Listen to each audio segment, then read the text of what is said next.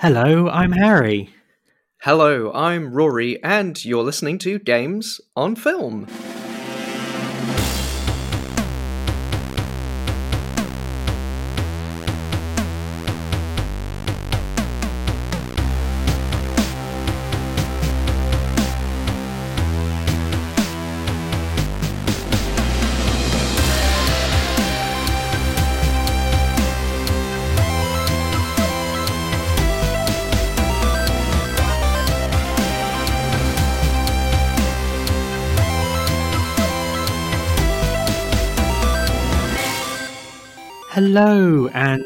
Happy new year. It might be February the 1st as you listen to this episode, if you're super duper keen, but here it's still January. It's the day Meatloaf died. Uh, in the name of the King's Meatloaf has left this mortal. BloodRayne. Gosh, I got my Uwe Boll films mixed up. How could you forget his immortal turn as Leonidas, hedonistic Mm. vampire lord? I know. I was telling. I'm currently at, in our Somerset studio where my mum and dad also live. It's their house, and I was telling our dad about how uh, we saw this film where Meatloaf was just s- spradigled on cushions with half-naked ladies all over. It was a terrible film, and my, our dad was like, "It doesn't sound that bad. Not bad for Meatloaf, at least." But anyway, R.I.P. Uh, Meatloaf. But let's stop thinking about the past. Let's look to the future. Today, in a very special episode, it's special because we didn't have to watch a film for it. it's Just a bunch of pre- trailers. just a bunch of trailers. It's our 2022 preview because this seems to be a slap up grill of a yeah. I don't know what that means. Are you hungry? I'm, I might be a bit Talking about hungry. meatloaf. Yeah, meatloaf. um, yes, so we started this podcast during a quite bountiful year of video game movie content, and, and lo and behold, as I look at 2022, there's quite a lot of beautiful, beautiful content out there, isn't there? Yeah, uh, it's we've been doing this almost four years now, and we haven't actually ever done, apart from I think our very first episode, a sort of coming attractions preview. But maybe it's now because we've had this little festive break, extended winter break. We're back out of hibernation, and maybe it's uh, yeah a good opportunity to have a look at some of the forthcoming movies, and also particularly, I feel like this year will be the dawn of a new era of video game television adaptation. Um, Mm. And also talk about some of the games inspired by movies, um, which is something we don't sort of get to talk about too much outside of sort of special episodes. Yeah, I'm quite excited about those video games because we've suffered through many a year of smartphone tie-ins, but there's some actual video games out there. And I'm sorry if you develop smartphone games. I'm really sorry, creator of Flappy Bird. Hey, I love Mario Kart Tour. and I just downloaded Disney Blitz emoji purely because they did a special where you could get Ron's Gone Wrong emojis. And as my wife worked on that movie, I needed to get my special Ron's Gone Wrong emojis for Disney Emoji Blitz. Oh well, good for you. um, at, at least it's better for the environment than like those what Disney Infinity figures, which are clogging up every um, charity shop I go to now. but yeah, exciting times. Full stop. Where shall we begin, Rory? Well, maybe we should just have like a quick 2021 recap, as you know, that was also in its way a fairly bountiful year in terms of uh, film releases. If you Um, like, well, but also if you like Netflix and if you like dragons, you were fully sorted in 2021 because there's Dragon's Dogma and Dota, Dragon's Blood. And I actually love the TV show The Dragon Prince, which has nothing to do with Netflix, but is from the creators, I think, of Avatar Last Airbender. So I don't know. If you're a dragon fetishist, you must be like happier than a pig and shit. Yeah, we, we did do Monster Hunter, which I guess had Dragon E things in it. That was delayed from 2020 and finally released in the UK in 2021. Mortal Kombat Battle of the Realms was the animated follow up we didn't do, but I assume has a bit of dragony action because there's a dragon on the logo. But we did do the Mortal Kombat movie where Liu Kang turns into a dragon at some point. We did. That was actually bizarrely, even though I think on the pods I said I was a little bit disappointed with the new Mortal Kombat movie. I went on holiday to Brighton for a week and I ended up watching that late one night. It was proper. I think I, I wanted to watch it because I was also eating ribs. and I thought, I want to have something with lots of exposed ribs. Mortal Kombat, that'll do it's still pretty bloody average. But um, imagine people going to a Mortal Kombat film, animated or otherwise, and being disappointed that there was no dragon in it. Like, it's on the flippin' logo. Where's the dragon? Every time it promises a dragon. Mortal Kombat was one of the big releases. There was Free Guy, obviously, mm-hmm. which was the kind of, I guess, big inspired by a video game movie, which uh, did pretty well at the box office. Yeah, and funnily enough, though, we were both kind of free guy stands, but the internet, when it came to Disney Plus, the internet really took against it. They were like, they, I think that clip, that, and I think if we're on record on the podcast saying that whole section when Ryan Reynolds is showing off a lightsaber and a Captain America shield and things like that, people fixated, hyper fixated on it and said, this is IP madness. Like creativity is dead. But it was like one bad 30 second bit. Yes, if that had been like constantly throughout the movie, I could get that. But it like all the kind of IP stuff was very much contained in that one moment mm. and didn't really sort of like filter out throughout the movie. So it's like and it's this it's this sort of really melodramatic manner people have on Twitter where I think I saw a tweet and somebody said, Oh, I turned it off after 20 minutes. I couldn't stand it. And I'm like, dude, I watched Llamageddon about a killer llama attacking students, and that is worse than Free Guy. And then the Llamageddon official Twitter account retweeted me. so I don't know. I mean, come on. We've we just watched a lot of crap on this podcast, a lot of a lot of gems as well. But um, Free Guy is fine. It's all right. Well, I, suppose, I like it. I suppose in terms of like uh, last year, some of the surprises we had, I think Werewolves Within was maybe one of the best surprises. Mm, and which is just on Netflix. Like, didn't know it even existed until we you know recorded the episode sort of weeks didn't didn't didn't know it existed until we're halfway through. Like hang on what have i been watching for the last half hour? Um, but yeah that was like a really pleasant surprise and i'd really recommend people watch that and then obviously listen to our episode about it uh, if they haven't already done so.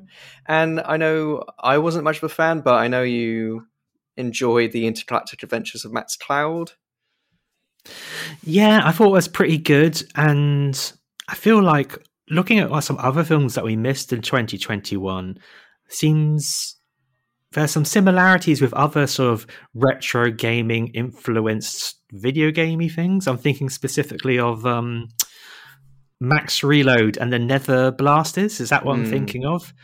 That seems to be uh, the advertising campaign seems to have hooked Kevin Smith in there as a starring role, seeming, I guess, not playing Kevin Smith, but he is Kevin Smith.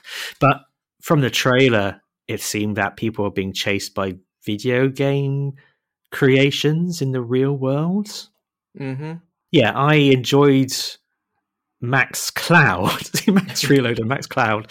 Uh, I enjoyed Max Cloud, but I've especially enjoyed uh, Scott Adkins fans who are like going through all his filmography, sort of stumbling onto this weird sort of he, he Max Cloud, Scott Adkins, he's playing Buzz Lightyear effectively, and they're like, "What? What the fuck is this?" he's like, "Where's Bruce Willis in this thing?" Because he isn't Scott Adkins in the Bruce Willis movie. Again, New Year, we've got some New Year's resolutions, but one of them is not stop mentioning Bruce Willis.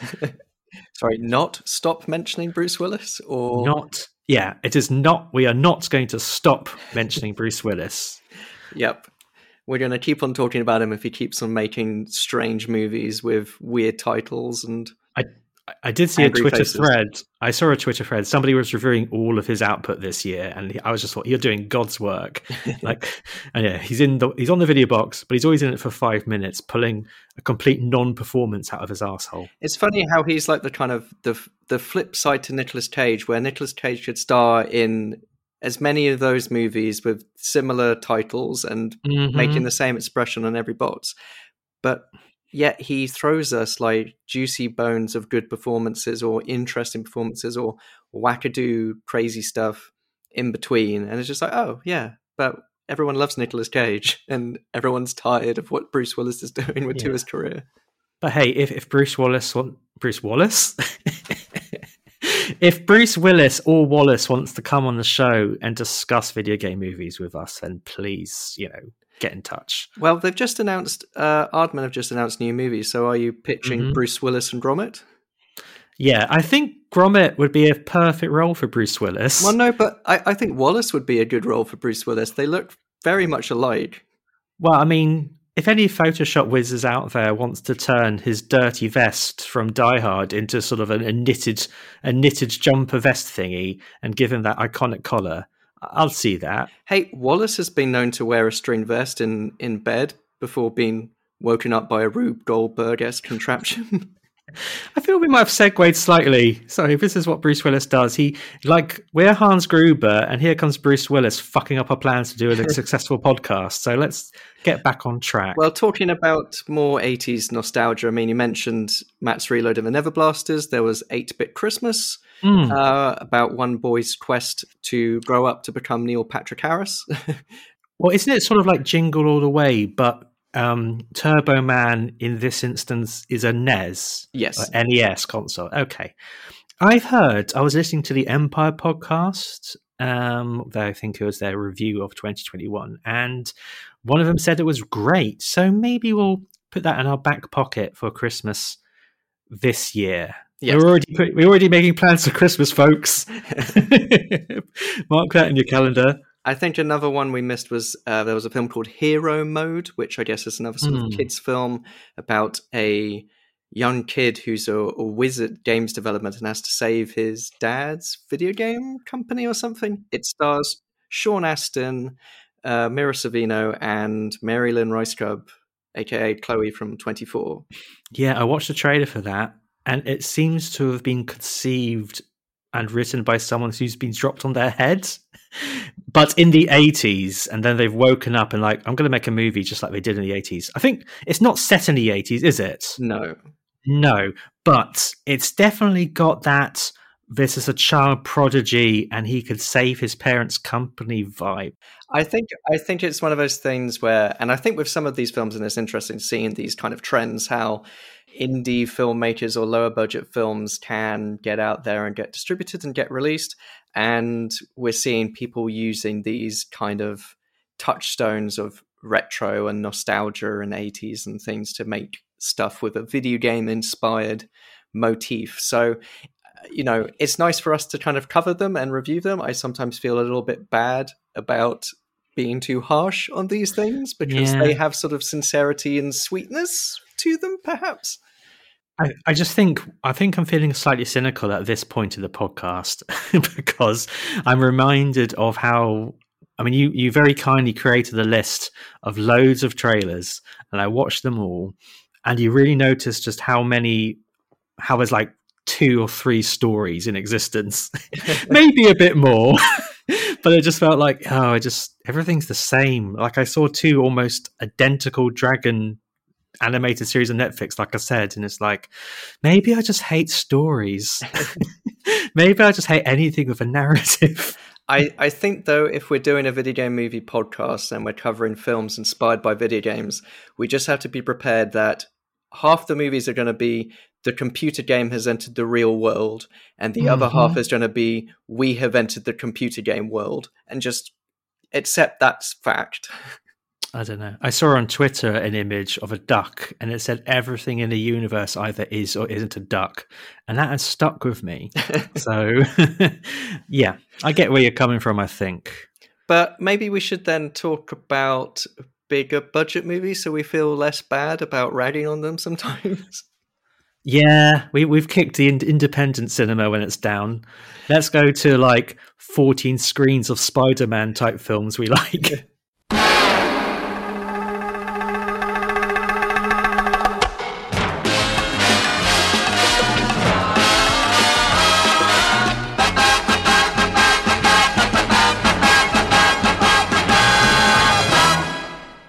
So yeah, so 2022. Let's let's see what's on the big screen. Yeah. Speaking of Spider Man, something which has been advertised every fucking time I've seen it. Yes, I'm part of the problem. I've seen it about four times now.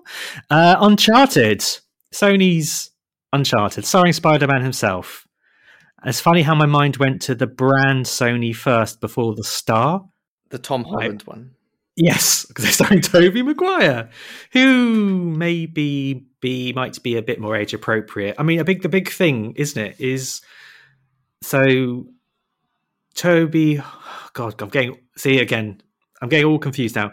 Uh, Tom Holland is playing Nathan Drake, and yes. you're you are the big Uncharted fan. That series passed me by when the, Tom Holland, the, the big Uncharted fan between us two. Between us, uh, yes, I've, I've played I've played Uncharted one to four, and I like those games very very much. But I couldn't possibly label myself as like the big Uncharted fan. Okay, but I have to. When you saw that first photo of Sully without the moustache, where you're like, "What have they done to Sully?" Well, I, I understand, and like the Uncharted film has gone through a very long gestation process with multiple directors and multiple cast members, and Mark Wahlberg at one point going to be Nathan Drake himself, mm-hmm. and I mm-hmm. think Robert De Niro playing the Sully role. I think when David okay. O. Russell was attached. Um, so you know the fact that he's still there, but obviously he's aged up, but neither character is the age that they are expected to be. But I think they're sort of again they're setting it up for future installments, and they're playing the whole well, at different points in other games in the Uncharted series, you sometimes play as a young Drake, like kid version. Okay. And so this is sort of in between. So I can tell from the trailer and particularly the the second more recent trailer that there are cues where they're trying to sort of like you know let the fans know that they know that this is the situation and it's one of those things where it's just like oh if we acknowledge it then you can't come at us. And it's just like, uh, maybe just do it right. I mean, I, I, I, don't know. Remains to be seen exactly how it is. I, I've I've got confidence in terms of the the action um, and how that all looks because Uncharted games are all about big set pieces, and from the trailers, this seems to have some really cool, fun, exciting set pieces. Whether or not you know, I can kind of squint past and sort of accept that this is not the Nathan Drake of the games, but is something in between. Remains to be seen. But you know, I've I've got um, sort of uh, I wouldn't say high hopes, but I'm I'm excited to see what they do because regardless of anything, whether or not it's a good adaptation, I think it's fun to see these adventure romps mm. on the big screen. And the director Ruben Fleischer, who did Zombieland and more recently the first Venom movie, I quite liked the first Venom movie because it was like mm. pretty goofy, and it's like the vibe of that first Venom movie was very much like the Raimi Spider-Man movies in in in, mm. in a hmm. certain way. It did it felt like a tonal throwback, certainly. Yeah, it, fe- it felt like a superhero movie from the mid 2000s, which is quite novel in this, you know, either sort of like, you know, DC or, or Marvel Studios kind of superhero movies, how they've got their own like feel and vibe. And this was very much mm. just like, oh, we're just going to do this goofy load of Tom Hardy acting exercise weirdness. Um, yeah. So that I mean, was kind of fun as will probably be a, a, repeated line of this podcast, it remains to be seen. um, I think the action again it bums me out when I see a trailer which looks they take they've ripped out the set piece from the end of the Living Daylights where James Bond is hanging out the back of an airplane on a box, and they've just CGI'd it so it looks a bit poo. So there's that, but you know. in regards to Sully's moustache, I just hope there's a scene where he's handed like a little box and he opens the box and inside is a moustache. I kind of wanted that to be the final scene of the TV show Gotham. Commissioner Gordon. Uh, Commissioner Gordon in the TV show, he didn't have a moustache. Okay. But then just the other day, my wife was like, "Oh, they're filming, they're filming the Batman TV show nearby," and my mind went to, "Oh, you mean the spin-off of the Batman about Gotham Central?" And then she said, "No, it's like about Pennyworth or something." I said, "Oh yeah, fuck, there's like so many Batman TV shows out there Yeah. w- without Batman in it."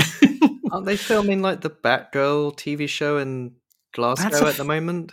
That's a film, but it's Uh. it's it's directly for HBO Max. So what a time to be alive. Can't move the Batman and No, you you know what we need? We need we need we need Sonic the Hedgehog too. seamless segue. Just trying to segue before. No, just go with Less it. Big about the Batman and more about the blue blur. More about the blue blur. Sonic the Hedgehog 2. We kind of enjoyed the first one, didn't we? You Um, did. Did I?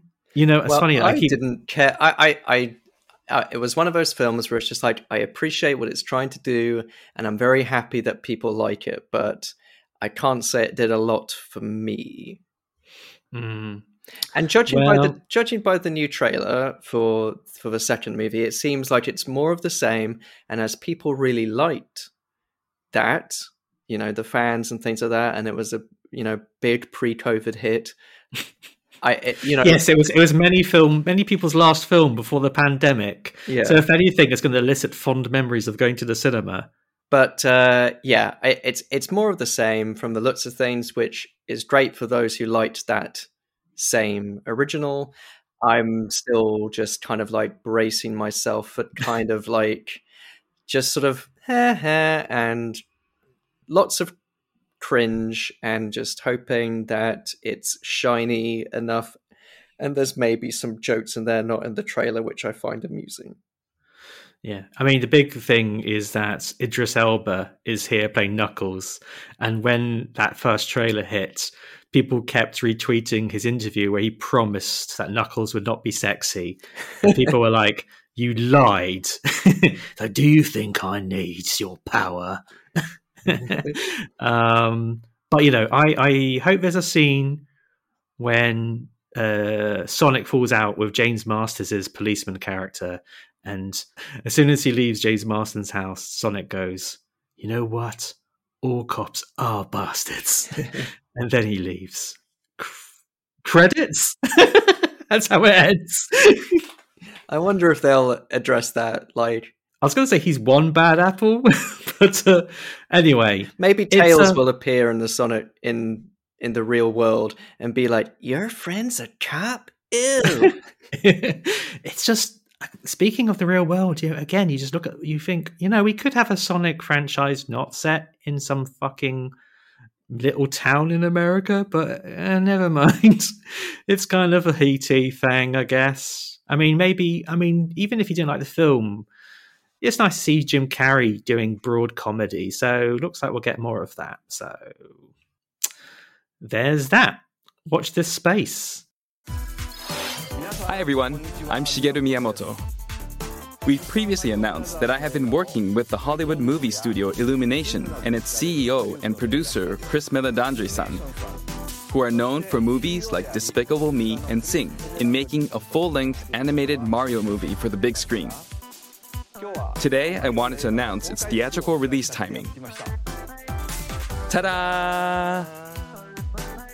The movie will be released in theaters in holiday 2022.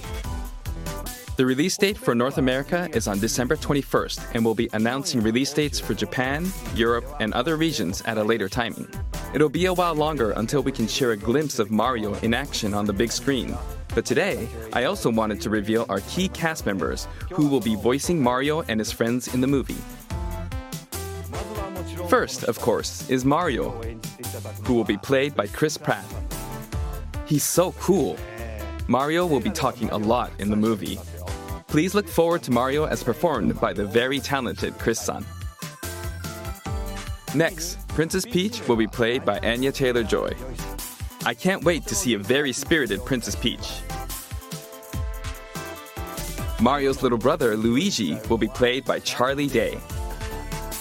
I'm excited for you to see this timid sibling appear on screen. Bowser will be played by the one and only Jack Black. I'm expecting a monster performance by Jack-san. The comedian Keegan Michael Key will be playing Toad.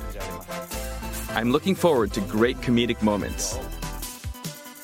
Even though this is a Mario movie, Donkey Kong will also be making an appearance. He will be played by Seth Rogen. I'm eager for you to see a humorous Donkey Kong by Seth-san. And of course, Charles Martinet, who has voiced Mario and many more Nintendo characters in our games over the years, is also involved and will be appearing in surprise cameos in the movie. I guess the big internet destroying news in video game movie realm of 2021 and Sonic's arch nemesis Yeah. was the Nintendo Direct when everyone was really excited just looking at the latest Nintendo games and Shigeru Miyamoto suddenly appears out of nowhere and drops big His trousers and shits on your dreams. Some people's maybe, but They didn't even pixelate it. He just saw everything.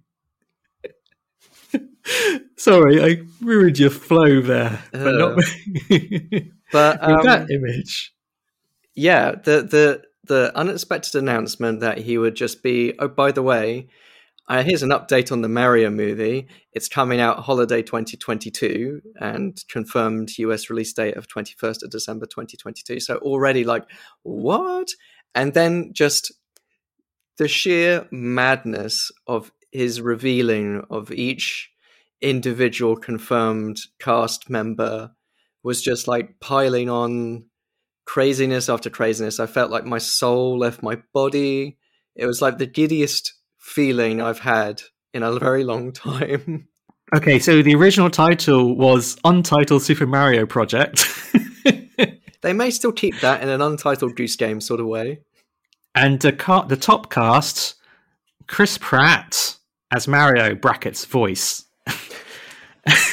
Not motion Um, capture then. So yeah, Chris Pratt, he's become like the internet's favorite punching bag and obviously he's fantastic in Guardians of the Galaxy, but I think as the years have gone on and like more of his personal life has come on show, it's been a bit like, hmm, he's in a possibly homophobic church and he's possibly oh he is a big fan of hunting, but I feel I want to at this point of the podcast I feel like there's a few things coming up where I'm like, there's certain problem, potentially problematic people, and I think I can get really bogged down in like whether yeah, or, on like J.K. Rowling's transphobiness, and so I'm just gonna leave it there.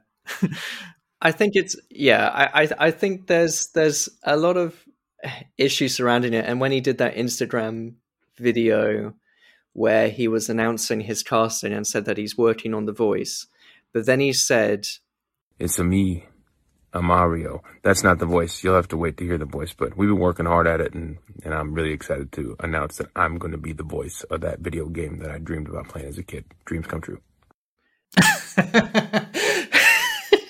I didn't hear that, but that. when that um, I the feel like there's a catchphrase is Mm. "It's a me, Mario," but he said "It's me, a Mario." and that was just like, oh, Yeah, I mean, I think I read another headline where the makers of the film were saying we've heard Chris Pratt's Mario voice and it's incredible. I'm like, how incredible is a shit Italian accent going to be? But also, this is all kind of fun. It's just, I mean, there's the Chris Pratt thing, but this is also couched. People are like clutching their pearls as if Chris Charles Martinet's video game Mario voice from '97 onwards isn't the most offensive and stereotypical Italian voice in the world. So it's just so it's just a big tin of weird and I mean, we mentioned Chris Pratt, but we got Anya Taylor Joy as Peach, Jack Black as Bowser, Seth Rogen as Donkey Kong, Keegan Michael Key as Toad. The list goes on. It's pretty. It's a pretty solid cast. I mean, we go. All we really have to go on for a lot of our 2022 previews are, is the cast, and there's quite strong casts in the films coming up. But um, I think what most causes me concern is that this is by Illumination Studios, which has a pretty solid hit rate of kind of fine animated movies. It's the house that Minions built, isn't it? I was just trying to think if I've actually seen any Illumination movies, and I don't think I have because I've just been sort of put off by their vibe and sort of like just let them be and exist in their own little weird bubble of screechy annoyingness. I mean, I've have like like many of my prejudices, it is deeply unfounded, and I firmly believe the minions were created expressly to become what they have become, like supremely marketable, nonsense-speaking t- twats. Um, and you know, I think it's just it felt very corporate and crap, and so it sort of feels like the the marriage of Nintendo slash Universal slash Illumination is sort of the path of least resistance and not much creativity is going to be involved. But we've not seen a single second of footage, and I am prepared to eat my Mario hat. The tra- as soon as the trailer comes out, then I'll know exactly what this is. And from the cast list, you can sort of glean the kind of vibe a little bit, but it's still so uncertain. And I think, I think you know what, what people say about Chris Pratt. You know, they they sort of forget that his background, you know, in Parks and Recreation, he was incredibly funny in that show. Um, he's obviously been very good in voice acting roles in the Lego movies. Mm. In Onward, yep. he was good as well. So I, I don't sort of doubt his ability to perform in that respect, but you know, there is a reason why the Chris Pratt as has become a kind of like funny joke meme I think, thing for everything. I think so. I mean, maybe was it like the week afterwards, Chris Pratt was announced as Garfield. So it shows you there's like no imagination when it comes to casting animated characters. And of course, certain people in the animation quarter, both I guess animators, but also um, like voice artists, really take issue with celebrities doing cartoon characters. Mm. You know, but I, I, think I think you know just to sort of wrap up on the Mario movie, I, what in sort of intrigues me as well is the fact that we do have Seth Rogen as Donkey Kong, and that we do have like Kamek, and we have yeah. Donkey Kong, and it just like all these little. So, I, I, sorry, I guess Donkey Kong's going to start laughing like a stoner. Then that's like. I'm sure he's going to peel an, a banana and smoke it like a big yeah. movie. it's just a fun laugh to imitate badly. uh, uh, but I think yeah, just like having these like extra cast members is just wow, they're really making the Mario world somehow in some shape or form. So, yeah, very intriguing. It'd be funny if it's just like a perfect recreation of the 1993 movies universe. it's like it looks like an industrial hellscape. Oh, it's the same script.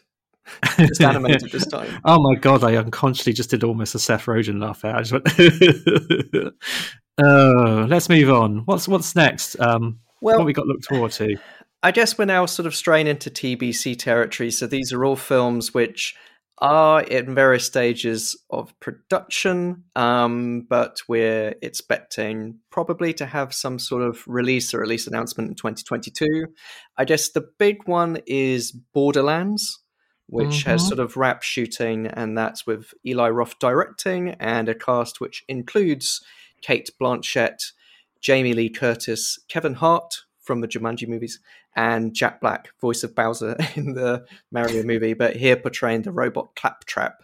Um, so not so much, uh, you know, a huge amount necessarily known, but at the moment we've just had sort of teased silhouette images of the principal cast and characters. Yeah, I think that's a really intriguing um, advertising strategy because the characters. I mean, I've not played the Borderlands games, I'm afraid, but uh, the character designs are still kind of iconic. So to have them show that the characters are they look identical is pretty good. But then I've also been recently burned by the Cowboy Bebop Netflix show, so that's not always going to work. Um, I guess it's also interesting to have Eli Roth directing it, who is kind of started his career making kind of 80s throwback horror mo- fare like uh, Cabin. I was going to say Cabin in the Woods, Cabin Fever. That's the one with like the flesh eating virus. Um, I mean, this could be like how James Gunn did Guardians of the Galaxy. This could be Eli Roth's Guardians of the Galaxy. Um, but I think James Gunn is a better talent than Eli Roth because Eli Roth has done some terrible shit.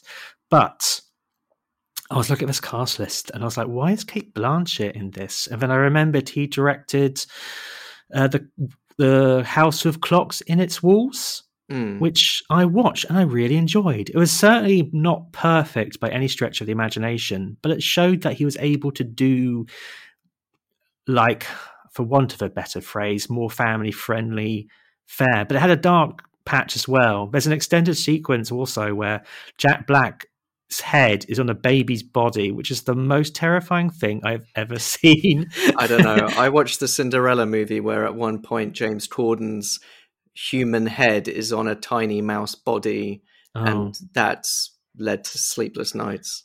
Yeah, speaking of internet, p- people the internet hates, you could have stopped at James Corden. but uh, yeah, we'll see. I mean, I think I'm quite quite interested. I intrigued. I, I like how we're being teased, and I'm looking forward to seeing this world on the big screen or on my phone, whatever whatever's the most easiest way to watch it. Well, I think the one I'm I'm sort of looking forward to actually is the Tetris movie, mm. which um, is not what it sounds like. But... Yeah, I, I, had to readjust my expectations a little bit. It's like, how would you make a plot out of? I guess is Seth Rogen's going to play the I Tetromino, and what Jack, uh, Chris Pratt is going to be the square. and all your favorites are I here. Know. The whole gang is all here. your favorites. All gang. James Corden is like that annoying diagonal one. they somehow get a fat joke in there. But yeah, it's not. It's. I mean, I think there was at one point mooted a Ridley Scott. Was Ridley Scott going to do a Tetris movie at one point? I think he was going to do the Monopoly movie. Okay. But um, yeah, the actual story of how Tetris came to be the hit is, is absolutely fascinating, and that's what this film's about, isn't it? Yeah, there was a good BBC documentary about it maybe 10 years ago or so, which um, uh, was all about sort of how Tetris made it to the West and how it has this kind of like the veil of the Cold War in the background, and mm. how basically it sort of was originally developed um, and then became this kind of mega hit around the world and all the legal battles that took place. Yeah, early video game stories can are often just. In my, I, I get the sense that there's a lot of I just developed stuff in my bedroom and then it became a hit.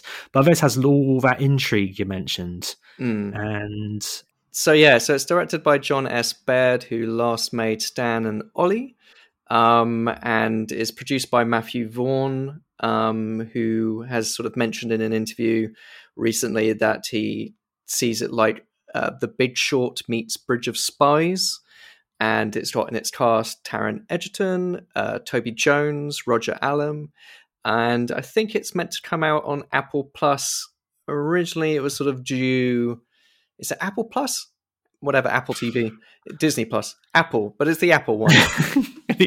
uh, I really hate Apple TV shows they and films. They just mainly because I am inconvenienced because I have to sign up through my computer and all that shite. well, so this is meant to. I think this was meant to come out maybe towards the end of last year, but at the moment it's a bit of TBC. But they've sort of finished all the. Um, They'll slot it into the schedule somehow, then all the other blocks will disappear. Ah. It's a, it's a, it's a te- So yeah, I, I think it has the potential to be a very fun, interesting, thriller-ish sort of mm. take on on video games. Because I know there have been talks about making TV shows about the making of Doom and console wars and all this kind of stuff. Um, so there's a lot of, as you say, the 70s and 80s and the sort of early days of video games. There have been a lot of documentaries, etc., about this sort of thing. But I think there's a lot of um, material out there because you know with a new industry and things no one really knew what they were doing at the time. So i think there's lots of potential for these kind of stories to be made uh, dramatically. Whenever there's a new technology like the internet social media because it's so unregulated there's always some really good material in there for a story isn't there? Mm. uh, as just as long as it the credits include uh, the tetris dance me- remix by dr spin aka Andrew Lloyd Webber, I'll be happy. and now you're going to dig this.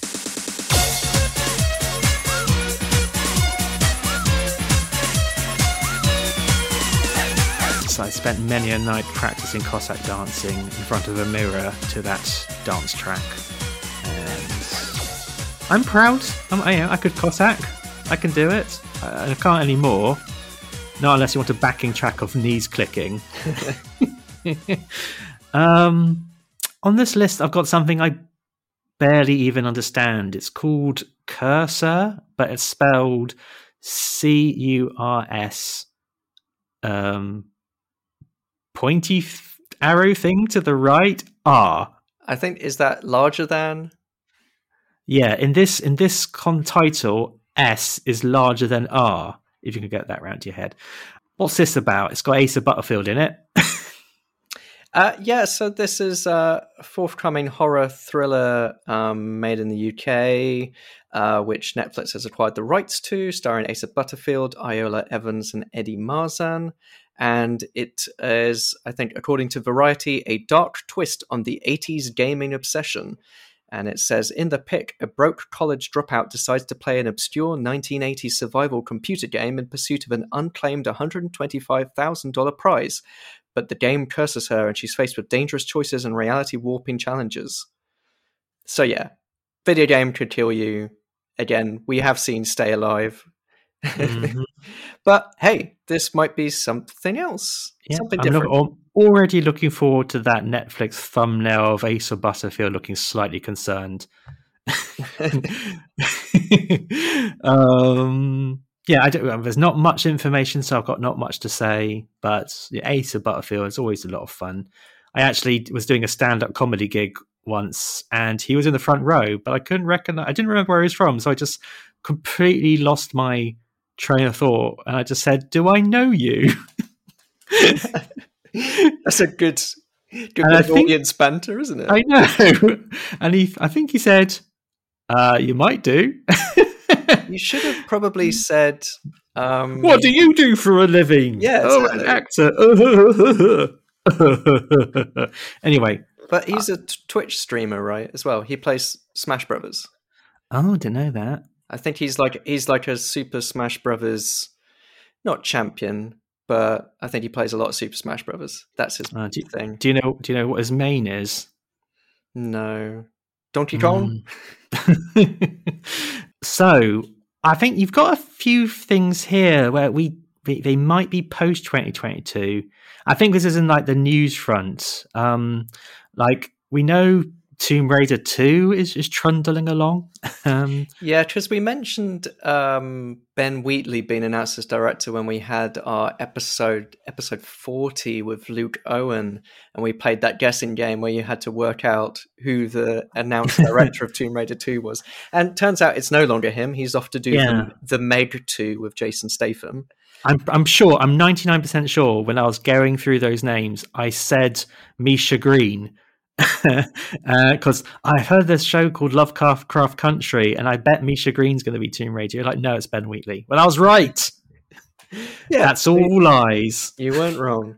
Uh, yeah, so there there is a sort of it's one of those things where I think the pandemic has obviously disrupted stuff. So they are. Funnily still... enough, Ben Wheatley made a film during the pandemic, so uh, yeah, in the I, Earth, I, which I I recommend. I watched that um, just the other day, and I really liked it. And then I went on Letterboxd, and so many people hated it, and I was just like, "Why though? It's good." Because it didn't have any Spider Man in it. Obviously, uh, I saw that. I'm assuming you watched that at home though, because I watched that in a cinema, and that was quite an incredible experience. But hey, anyway, um, Tomb Raider. I'm so kind of surprised still that it's got a sequel because it came and went, and I didn't seem to rock anyone's world. It was fairly decent. Again, it seemed to have like bad CGI uh, in place of actual stunts. But I am. Oh, I'm sorry if I sound woke, but I think it's important that a female director perhaps directs a Tomb Raider movie for a change. So, Yeah, it's something we have not had yet. yeah. So let's. I hope Alicia Vikander continues to have a fruitful filmmaking career. End statement. yeah. Um, well, a couple of other projects um, which uh, have been announced, but I don't expect we'll get anything necessarily this year.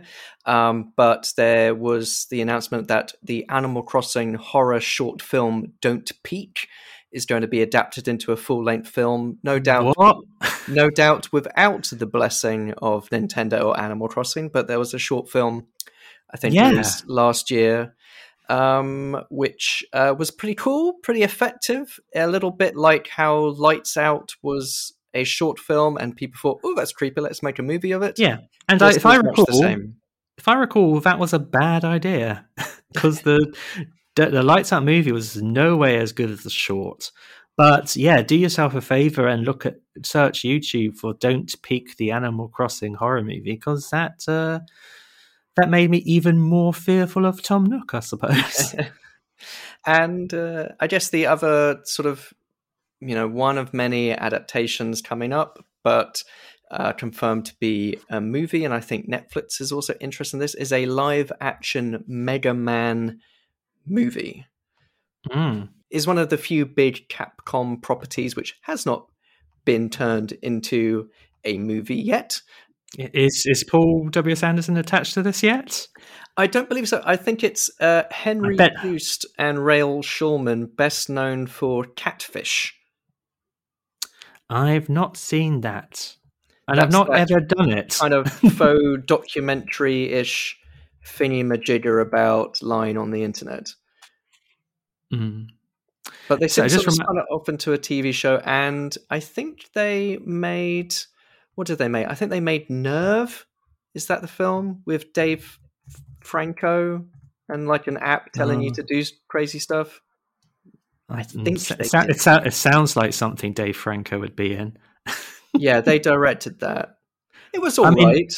I'm already kind of like uh, steeling myself to all the wags saying, "Oh, look, Mega Man crouches in this film. How, uh, how can you how can you let him crouch when he famously can't crouch? At least in the NES games I've played." Yeah, I mean, you know, there's a lot of there's a very wide ranging universe. I think Mega Man's been in like animated TV shows before, has he not? Was he in Captain N, the Games Master? Oh, I think so, yeah. Anyway, yes, I think the big question mark above my head was a live action Mega Man. He's going to look like the like American box art of Mega Man from the NES, where he's like he looks like again Buzz Lightyear. But I um, sort of think they're going to go for RoboCop remake, but painted blue. well, why don't we just paint RoboCop blue? I mean, I, you sometimes click on the trailer for like a film for like an upcoming Spider-Man film, and some of this has been very Spider-Man central, but I mean that's all you can see in cinemas right now. Um, I still have not seen it. Um, you see these trailers, and about halfway through, you realized, oh wait a minute, they've just edited other films into this trailer, and they've just done it really well, and they've really colorized things. Anyway, uh, yeah, there's again next to nothing to know about a Mega Man live action movie, but I hope we we get something uh, in the future. Yeah, there's there's been a whole bunch of other announcements, but um, we'll just kind of like get to them as and when because I think with all these things, you just never know. Things get announced and then never gets made. So we'd rather talk about the video game movies we can actually see. Hopefully, one day. Hopefully.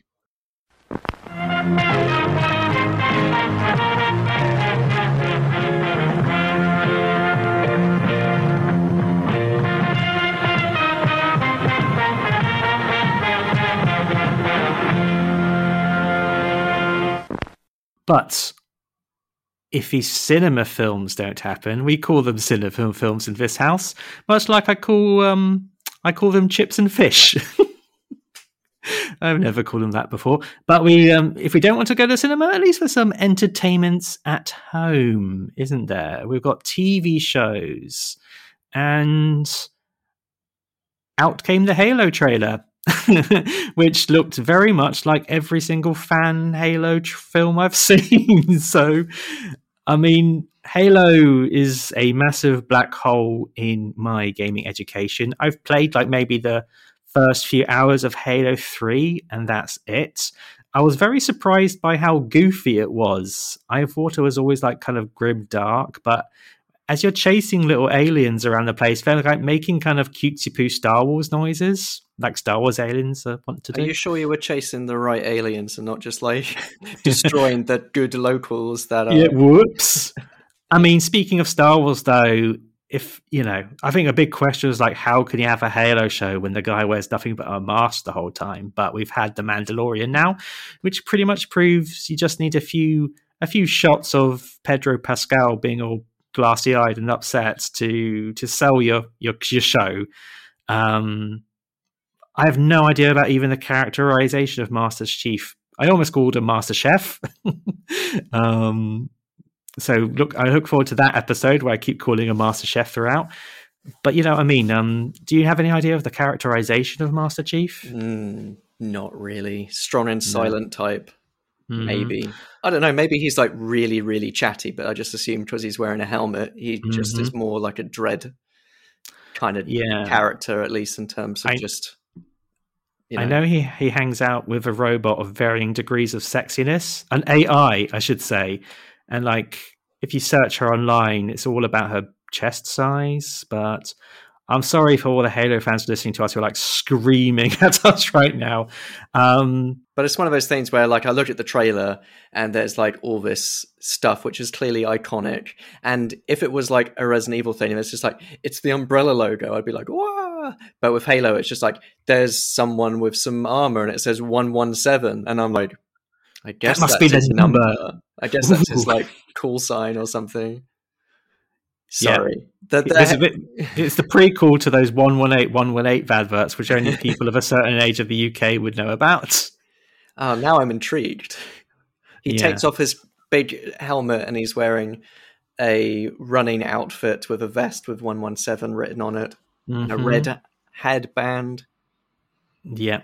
So, again, extremely niche joke question mark well i um, do know a little bit more about the last of us speaking of pedro pascal mm-hmm. um, which is coming to hbo with pedro pascal as joel and bella ramsey from game of thrones as ellie and it's got sort of an interesting cast it's interesting that some of the cast members are actually from the game itself reprising their roles but in live action tv show um, so it seems very much like the makers are heavily involved and invested. You've got Neil Druckmann, who's the writer and director of the game, like really involved, and Craig Mazin, who did Chernobyl, is this kind of showrunner. Oh, that show is amazing. And I said that in the way everyone says that when they talk about Chernobyl. Oh, have you seen Chernobyl? Oh, it's devastating. Oh, I cried. I can't wait to see it again. It's amazing. But I, I think it's one of those things where it's clearly got the best possible chance of being you know the show with that it it mm. needs to be. But there will always be the well the game is in of itself. I wouldn't say sort of cinematic but it's so kind of like dramatic and story led and performance led that it's whether or not there is any need for a series. But that being said not everyone plays video games so making something like this with the talent involved and stuff is like yeah fair enough and you know we still need content for our podcast, so I'm not going to start. I think we're going to save the existential, oh, existential discussion for a, a, future episode yeah, about I'm just the purpose of this all. as a bit of an outsider, though, I'm really conscious how this pandemic has not like stopped post-apocalyptic TV shows happening one jot. You it's know, now, I've- it's now relatable. it is relatable, but all these apocalypses seem more fun than the one we're in. um, but I mean, we've had Y the Last Man, which sadly, I say sadly cancelled, but I watched the first two episodes and I loved the comic book, but it was boring as balls. Um, there's, I think, I've not seen it, but they've done Station 11, which is based on the book. And I was reading that book when a pandemic was starting, and the, the book was talking about how people were stockpiling toilet roll, and I was like, "Fuck me." um, and gosh, I mean, Sweet Tooth is out at the moment. Um, I just might be apocalyptic to out when the, but you know, the the talent involved might get me and also the fact I have to have to watch it because of this podcast. mean I watch The Last of Us. Um, but hey, it's not games on film if we're not talking about Resident Evil, and we've got a new Resident Evil show on its way. Uh, not called Resident Evil Babies, unfortunately, even though it stars the Wesker kids. Wesker babies, Bees. they'll make your dreams come true. Oh, again, that is a show I would absolutely watch if it was just a nursery film with, with like Chris and Jill and Leon and Wesker and I don't know, like a tyrant's the nanny. but no, it. I mean, it seems it's so. I'm looking at a tweet from Netflix Geeked from August 2020, and it starts.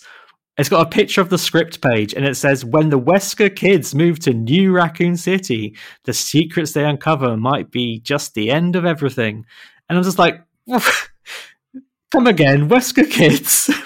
what the actual fuck?" But you know, I like big swings, so Yeah. intrigued. When they sort of announced Lance Reddick as Albert Wesker, it's just like, okay, they're going for something different, and we like Lance Reddick, so it's like Yes, in this know, house, in we're this house, we like Lance Reddick. Um, Mhm. So I'm just sort of intrigued to see what they come up with. It's obviously not going to be, you know, anything direct in terms of adaptation, but you know, I, I, I like the kind of the feel that they seem to be going for, despite the kind of, you know, the hesitation maybe with the, you know, official synopsis or whatever.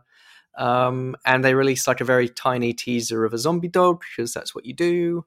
And they got a Mhm. shiny different logo. So yeah, obviously intrigued my Resident Evil brain.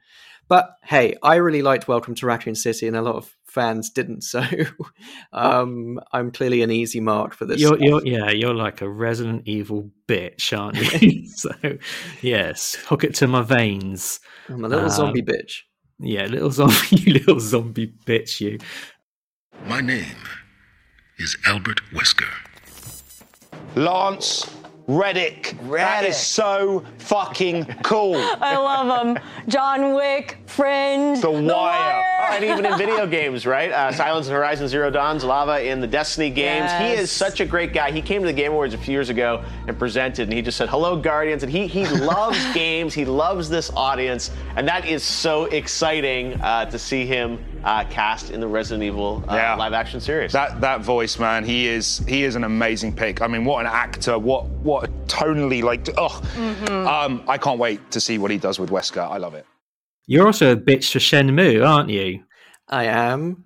I'm a Shenmue fan from day one till the day I die, because that's about the time that the final game will come out. Yep. Um, but yeah, Shenmue the animation, a co-production of Crunchyroll and Adult Swim, just released um, uh, two trailers: an English language trailer and a Japanese language trailer, confirming release of February fifth. Um, I'm not sure how to watch it necessarily. I think I've got Crunchyroll on PS4. I probably will end up watching it somehow. Whether or not we cover it, I don't know. But it seems very much like a purely animated version of the events of at least the first game. Although I think the official poster teases stuff from the second game. So either they've done two seasons or they're compacting both games into you know one series remains to be seen. But Yeah.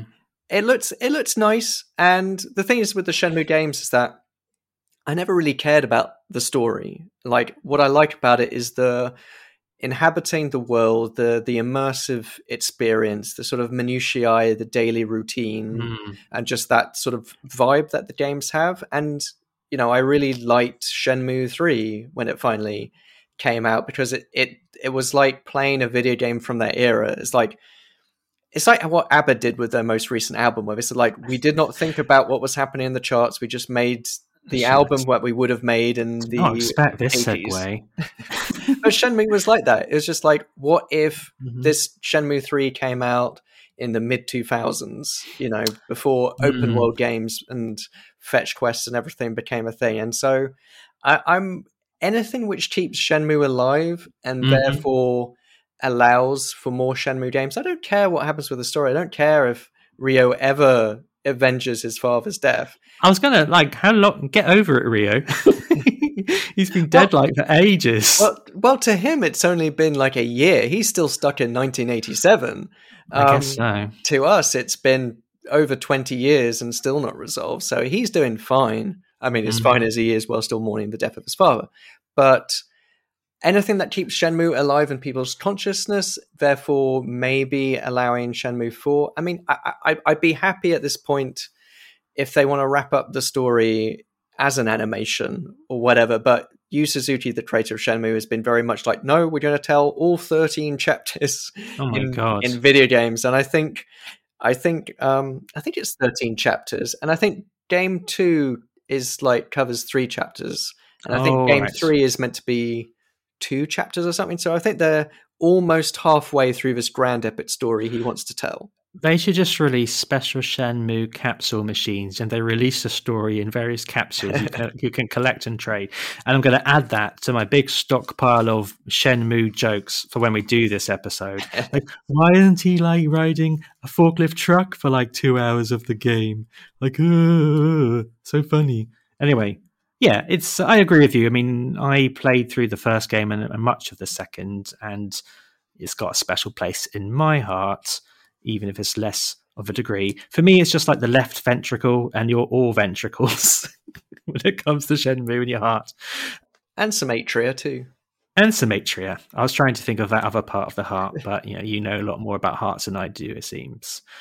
One thing coming up soon, and I say I'm assuming it's soon because Netflix only advertises stuff when it's imminent, is the Cuphead show, which looks looks looks good.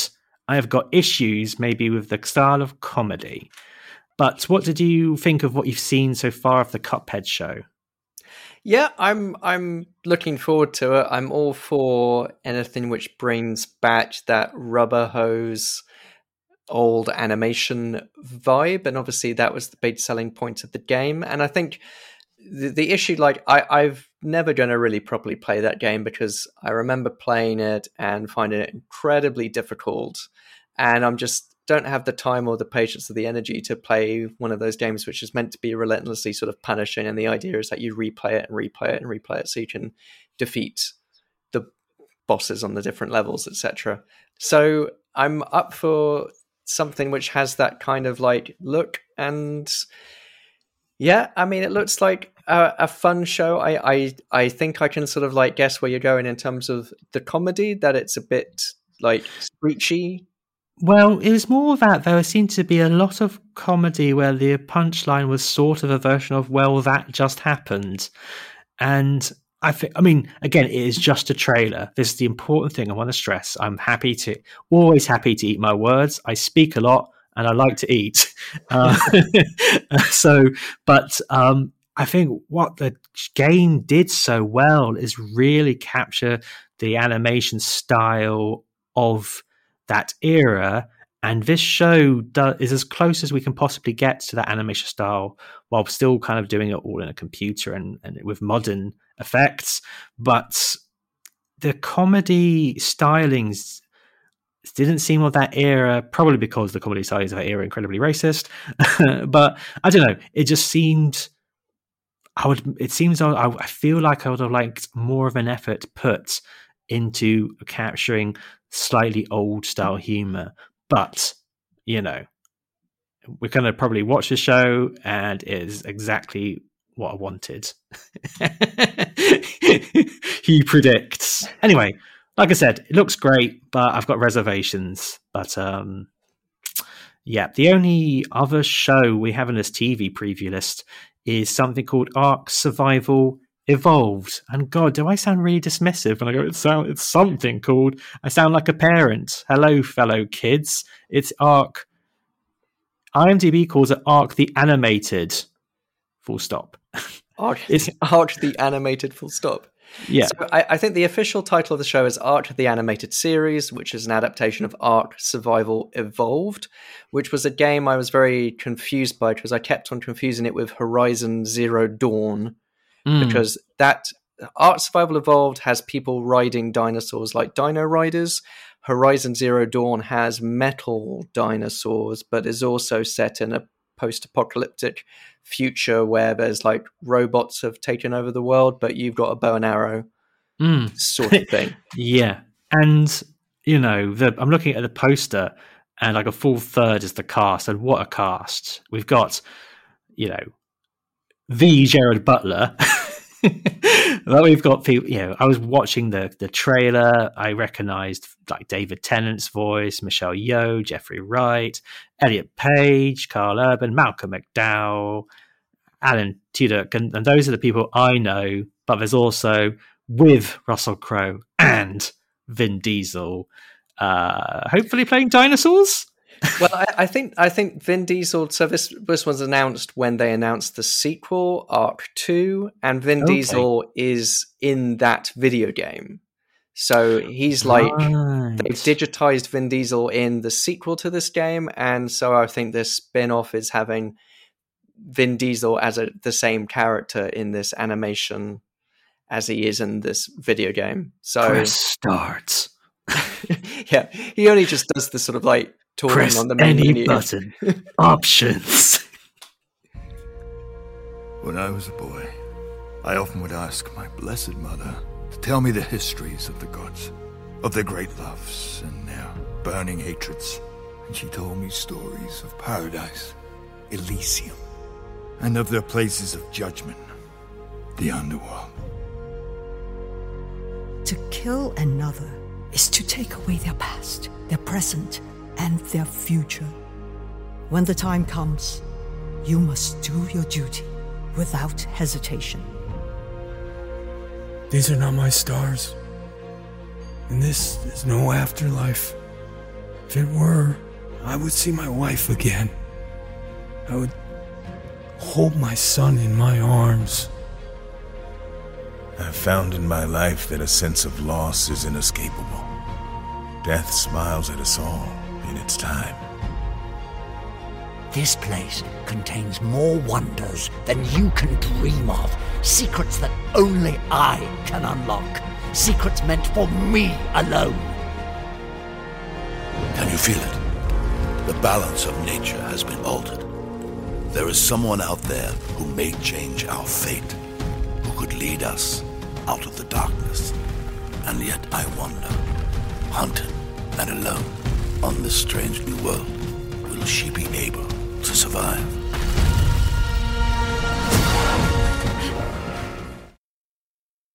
I'm open to it. There seems, there seems to be a lot of fantasy.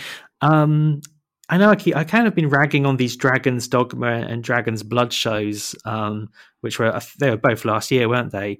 Um, they just seem quite generic fantasy stuff, and I'm currently midway through watching Arcane, which is going to be, I think, our next episode. And I thought that was sword and sorcery, but it's actually steampunk, isn't it? So mm.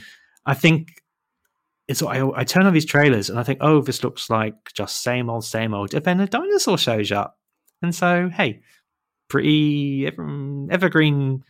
I mean, kids like dinosaurs, don't they? I don't know. this doesn't I, seem for kids. I guess Vin Diesel likes dinosaurs too.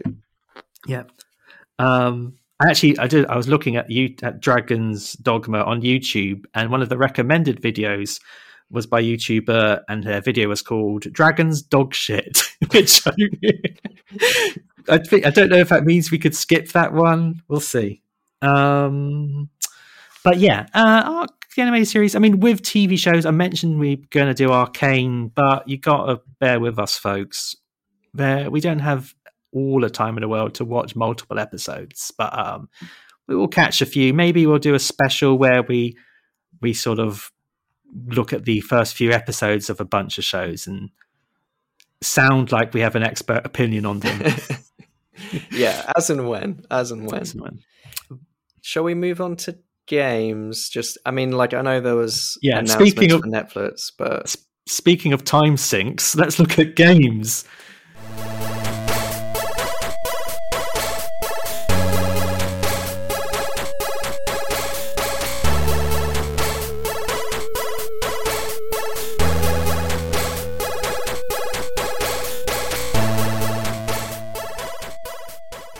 Yeah, so I guess there's um, a bunch of titles, a few sort of like big ones and a few smaller ones.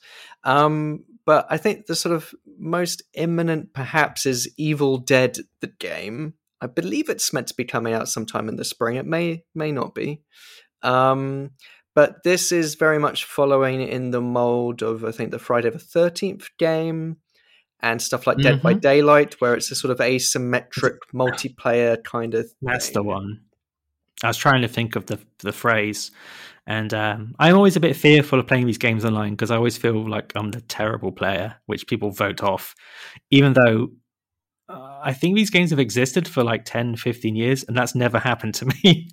so it's, it's interesting how like these the this sort of style of play was something like the Wii U was meant to do in a kind of local setting.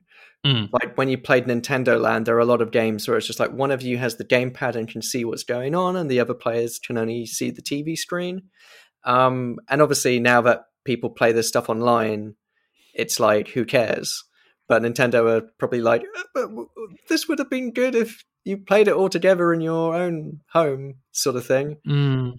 And uh, I think but, like yeah. ZombiU had like a good multiplayer like that, where one person was like could see the map and was like plopping zombies on the gamepad, and the other people person on the TV screen had to like shoot them all and stuff.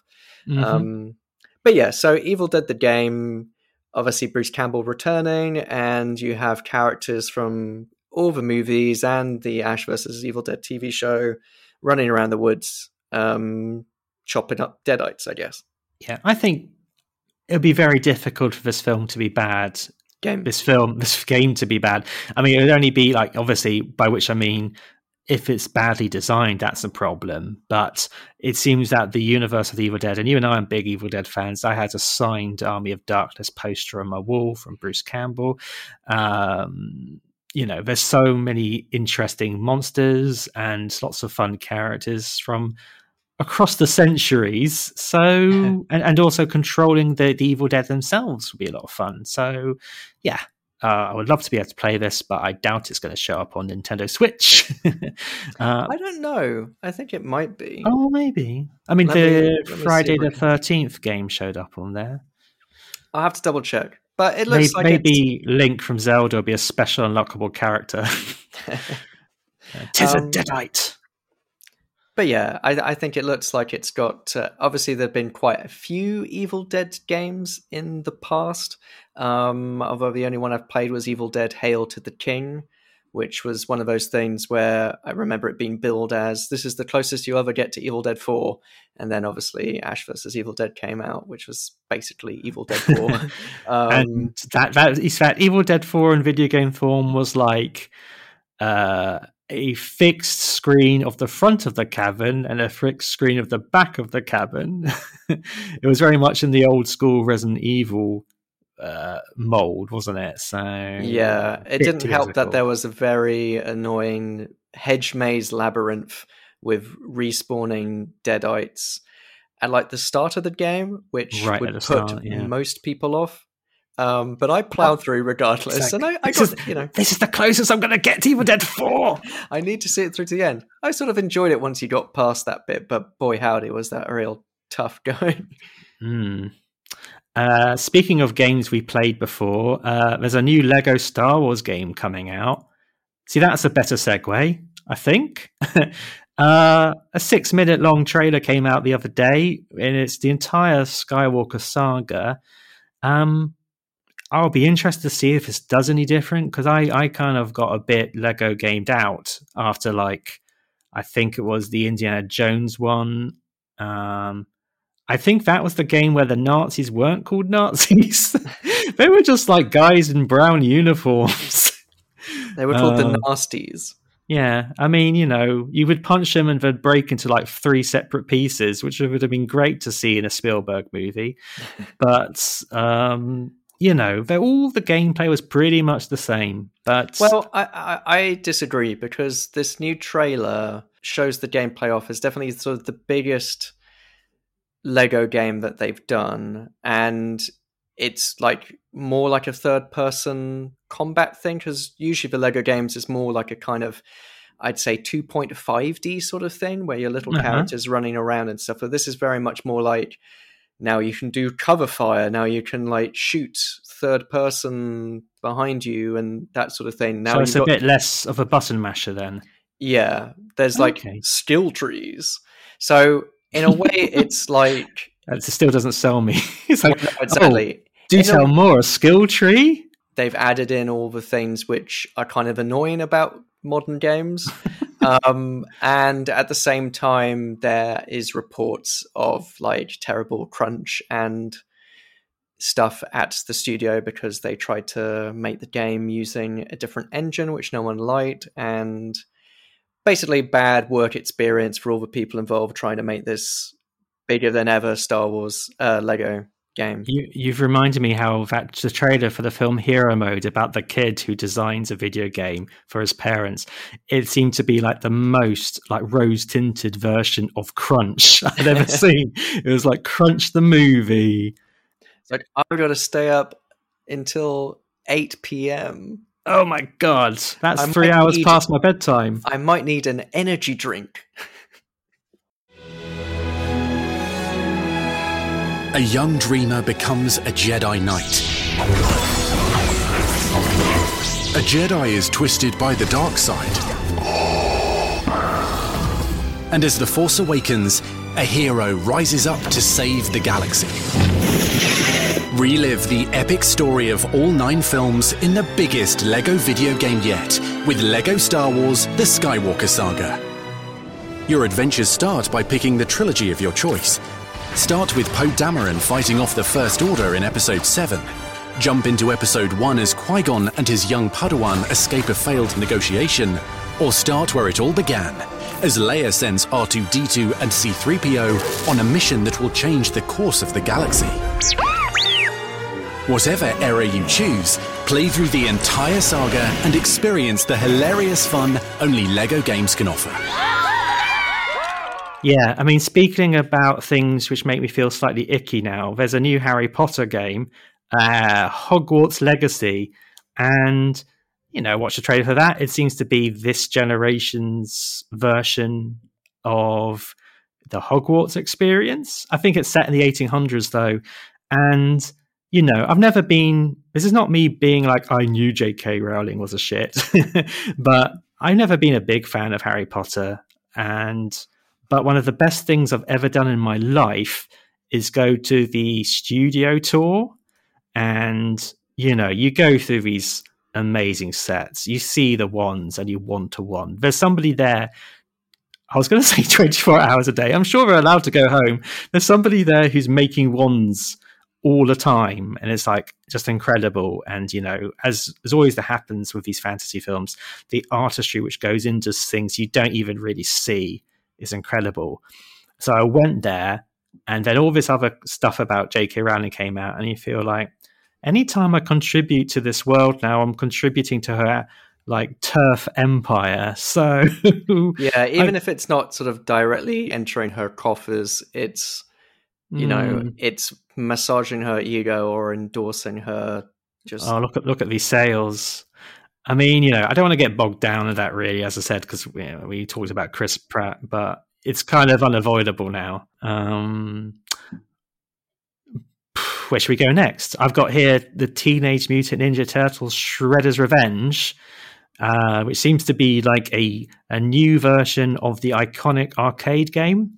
Mm, yeah, so I think it's been made by the same people who did the Streets of Rage 4 um, reboot, but it's definitely invoking the the old style side scrolling beat 'em up pixely fun. I don't know whether like this counts as a game based on a movie, but it's based on an existing property which has a long movie and adaptation kind of you know like teenage mutant ninja turtles has had a very storied i think video game sidebar to it uh, with some very good titles It's based on the TV show from the 80s Generally, iteration. Yeah. which was called in the UK Teenage Mutant Hero Turtles because apparently ninjas were bad. So, you know, they uh, maybe they'll nerf Michelangelo in this one and not give him his nunchucks because those are cuts from all cinematic iterations. But hey, I will probably play that because though you go back to the arcade game, it's not quite as good as you remember. So hopefully this will take this will give you the vibe of what you think the arcade game was like if you get where I'm coming from. Yeah. I guess the, the sort of other big release, which is, I guess, due at the end of this year to tie in with the long awaited sequel, is the Avatar video game uh, from Ubisoft, which promises a magical journey to the beautiful world of Pandora rendered in all its glory that we just all can't wait to see again at the cinema. You sound a bit sarcastic there, Rory. Are you are you discounting the James Cameron? Just don't bet against James Cameron anymore. That would be so much fun when he does destroy like the studio because of all the money. I guess Disney own Avatar now, don't they? I think I think Yeah. they've got they've got a few bob to knock around, so think they could absorb. I mean, again, yeah, I, I agree. No one gives a shit about Pandora. Um, everyone went to see Avatar because it was the it is still the best use of 3D ever seen. And you know, actually, when I take off my jackass hat for a moment and sit down and watch the film, it's it's, it's a good film. It's a good film. It's a good film. Don't want to. I mean, as di- I don't know anything. I've not even seen the video sent me for the Avatar game. Do you get to? Does it come with an attachment? You can stick your tail into it. Um, I'm not sure that peripheral will be made available. Um, maybe on the black market Hmm. and the dark Well- web. Well, you know, if you if you get hyped about the Avatar sequels and you need to play an Avatar game, you're in luck. uh, t- so one thing which confused me, uh, I turned on the trailer for Lord of the Rings Gollum. I think it's got another subtitle. Is it like the Untold Story? I think so. The first thing you see is uh, the age rating likely mature 17 plus may contain content inappropriate for children. And wh- why would you want that? The next thing you see, Gollum knocks an orc on the head with a big rock. I'm like, that doesn't seem terribly bad. well, if you go into Gollum's uh, pool and then you press L1, R1, L1, R1, triangle, square, circle, Okay. um, you get naked Gollum mode. Well, I mean, I'm sure if you just position the camera in such a way, you can see right under his loincloth, and maybe that's the issue. I mean, it's a feat of engineering how you never see anything inappropriate in the Lord of the Rings trilogy. And the video game version, you could just get the camera right up in there and see that in 4K UHD swinging around his meat and two veg. His precious. His precious. Yeah, I mean, it was a cinematic trailer. I mean, if the Hobbit trilogy didn't do it already, I feel like we're going to be we're entering the era where Lord of the Rings is going to be strip mined for everything, uh, with Jeff Bezos's Ring of Power. and this game, I mean, it might be very good, but I don't know if we needed the untold story of Gollum. Me, who knows better than everyone. Well, big news uh, on my front. So, my wife and her uh, parents and my in laws, they've got the Lord of the Rings board game, um, and they got it back in sort of 2000. So, this was before the movies came out. Um, but uh, it's an incredibly hard game, and they usually play it most. Do you end up at the top of a volcano And in real life? you do kind of.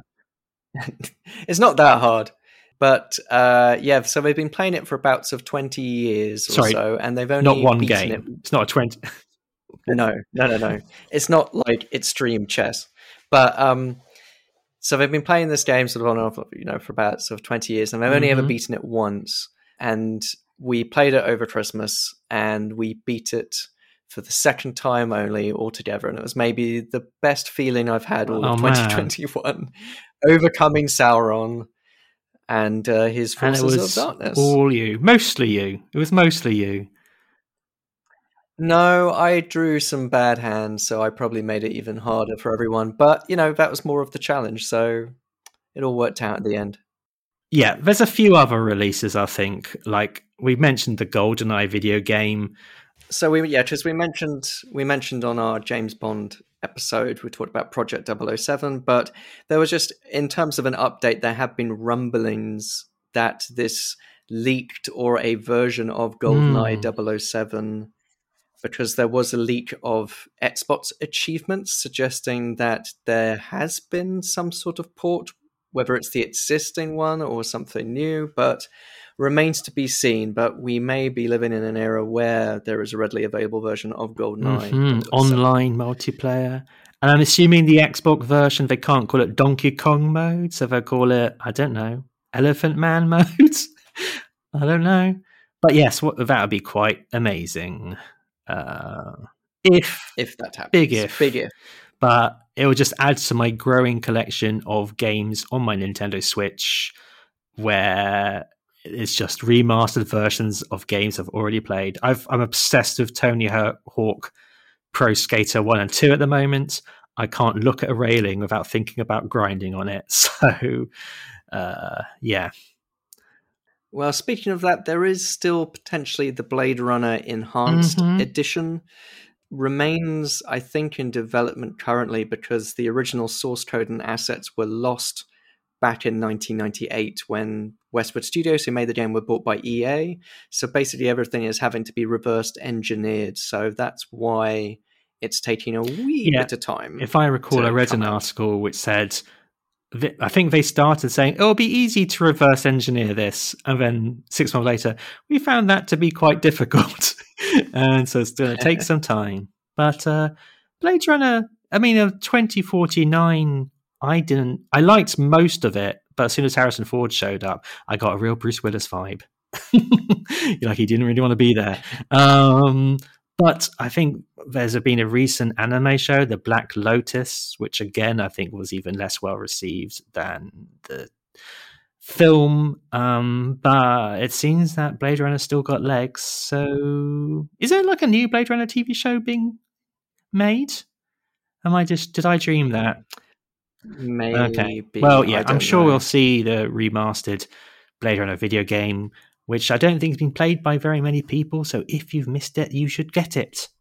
And uh, yeah, just a couple of other titles which jumped out, but um, we've got a couple of real time strategy, military style games with Terminator Dark Fate Defiance and Starship Troopers Terran Command. It's funny, Starship Troopers, because as everyone, as everyone knows, the Paul Verhoeven movie is a sort of parody satire, I should say, of American military foreign policy.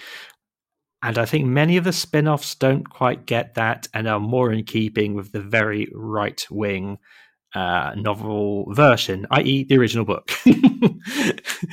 uh, so I'll be interested to see if this video game is more on the satire. I get, I guess satire doesn't tend to work in this sort of video game. Yeah, I mean, I, I think in terms of the trailer I've I've seen, it's all very keeping in line with the Mm. "Would you like to know more?" and Federal Okay, cool. Network kind of stuff. So it has that sort of tone to it. But I guess once you get into the nitty gritty of the game, you are just soldiers, you know, sending out units of soldiers defeating bugs. So there's only probably so much satire you can kind of do just couching the whole thing just like oh i'm killing all these boats with military soldiers, but I'm doing it slightly yeah, ironically. I'm actually so- visualizing it. A game which completely putting completely lampshading everything I do would become really annoying very quickly. so yeah, I, I get it. I get it. Cool.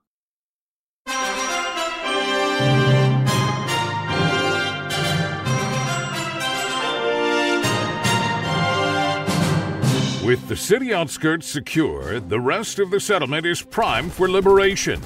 Never again will filthy bugs infest these streets. A squad of fearless troopers scout ahead. Their orders? Report on enemy numbers, then lure the bugs back to the mighty bulwark of static defenders. The bugs may have the advantage of numbers, but they can't beat our military ingenuity. Would you like to know more? Well, is there anything else we have to say about 2022? Uh, Lots of content to keep us contented in 2022. yes, and to keep us distracted from all the horrors that surround Yeah. us always. Yeah, I mean, again, it, are we entering a golden era, a silver era, or a bronze era? it remains to be seen. I think I think everything will pivot around the Mario movie. I think that's the the shining star uh, in the firmament that will determine the course. Well, of it's fun. Um, I was discussing with our brother Hamish, who's been a, a frequent guest on the show. We're, we're discussing like where this podcast would ever end, and he was surprised when I mentioned we were thinking of doing things beyond the Mario Brothers movie because he can't conceive of the world continuing to spin after that film came out. So um, yeah, No, I mean he's not wrong. And we should also mention 2022 preview DeadEndia will be coming to Netflix at some point. Our brother Hamish, his show will be coming to Netflix sometime in 2022. Fantastic. Well, again, lots to look forward to. Things will get back to normal, he says, uh, this year. Um, but until we meet again, God, that sounded like that almost went into um, we'll meet again, don't know where, etc. territory. Until that time, how can people keep in touch with games on film? You can find more information about Games on Film, the podcast, on our website, gamesonfilm.wixsite.com slash podcast. We're also on Facebook, Twitter, and Instagram at Games on Film Pod, and that's where we mostly spend our time sharing, retweeting previews of forthcoming attractions. So we don't usually do a preview episode kind of thing very often. So do follow us on the social media accounts for the latest in video game, movie, and adjacent material news and stuff. That's also where we share details of our episodes. All episodes of the podcast are available on SoundCloud, Spotify, Acast, Apple Podcasts. So do please like, rate, review, share, and subscribe. And if you want to get in touch with the show, we can you can email us gamesonfilmpod at gmail.com. I am on Twitter at Rory Steele. I'm at Only Man Who Can. And the music for this episode was composed by David Lightfoot. Cool. Well, as I mentioned, next up on the pod is the show we're only doing because everyone's saying it's great. It's Arcane from League of Legends, uh, a game I've not played, but I'm an episode in and I'm intrigued to maybe play the game. So let's see. Uh, thanks very much for listening. I've been Harry. I've been Rory. Take care of yourselves. Bye-bye. Bye.